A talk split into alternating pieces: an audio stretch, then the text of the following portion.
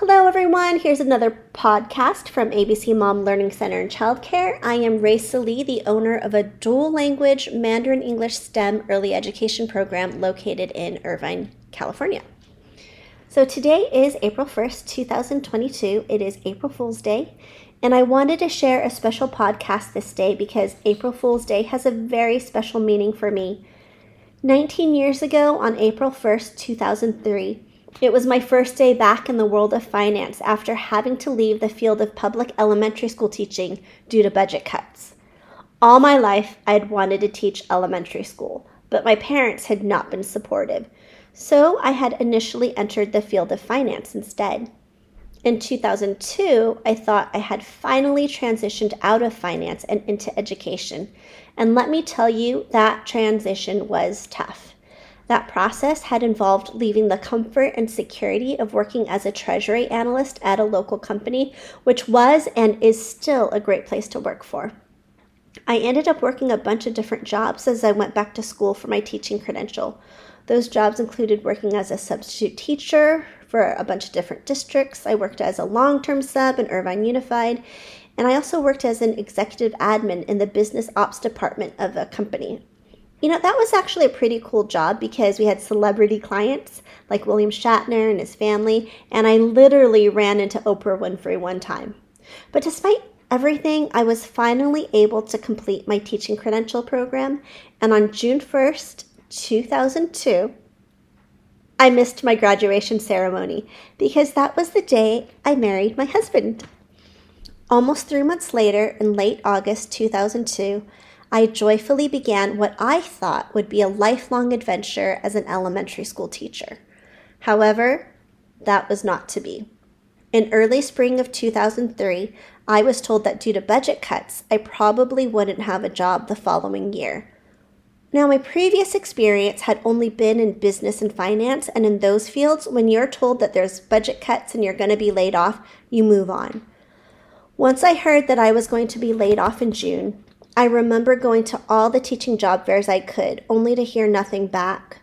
I didn't realize that many new teachers don't get rehired by their school or school district until the month before or even the same month that the new school year starts.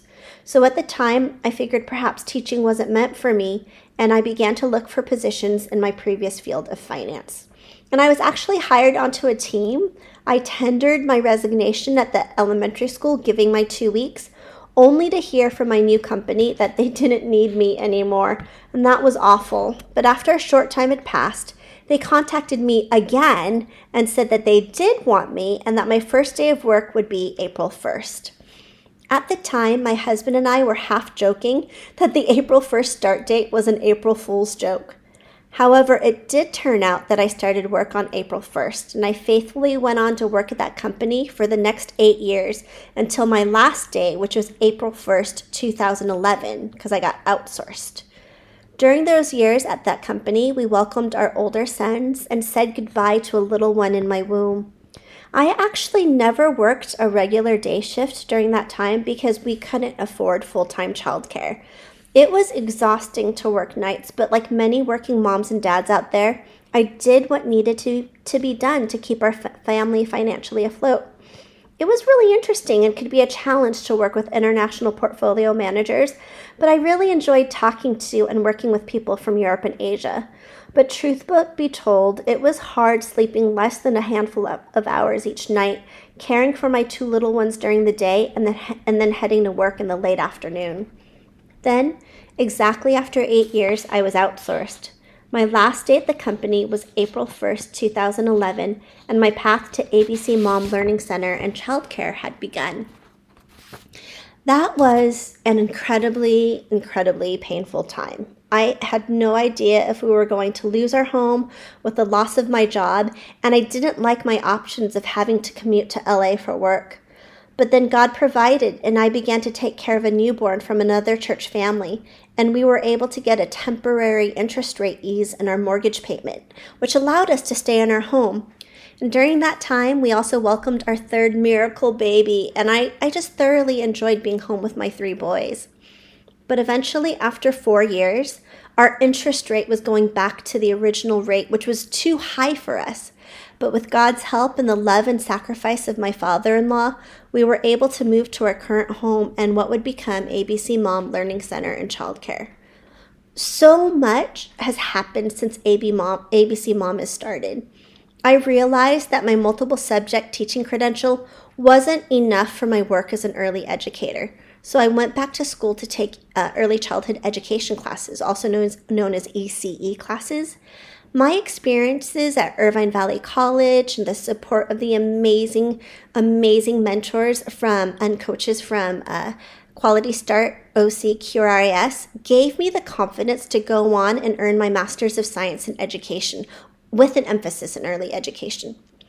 Since we opened in 2015, ABC Mom Learning Center and Childcare has been rated highest quality by Quality Start OC QRIS. I've been recognized by the state of California for our program and service to our community. I've had the incredible opportunity to mentor student teachers, in addition to becoming a teacher educator through workshops that I've presented at professional development conferences, such as the EC STEM hosted by the Children's Center at Caltech. I've also been awarded a Professional of the Year award in 2021 by the Orange County Association for the Education of Young Children. And I've also become an adjunct human development professor at IVC, where I currently teach health, safety, and nutrition of children, which, if you know me, is totally my jam. Most recently, I started to work as a consultant, working as a Mandarin translator and interpreter for PITC, the Program for Infant Toddler Care. My work at PITC is especially, especially meaningful for me. In 1976, the daughter of a Northwestern grad student from Taiwan was born. If you couldn't tell, yep, that was me. Fast forward to the mid 80s, that now doctor of material science moved his family to Hsinchu Science Park in Taiwan to start a tech company. Fast forward a year later, long story short, it didn't work out, so our family returned to California. Now, I had originally been attending the American school in Hsinchu, but after my father's business venture didn't work out, excuse me, I ended up going to a local elementary school, and it was full immersion. So by the time I had returned to California, my English was rusty. After starting school in California, I distinctly remember being given a spelling test and agonizing about it afterwards because I had spelled watch wrong, spelling it as W H A T C H instead of W A T C H because there are posters of who, what, where on the wall, and I got confused.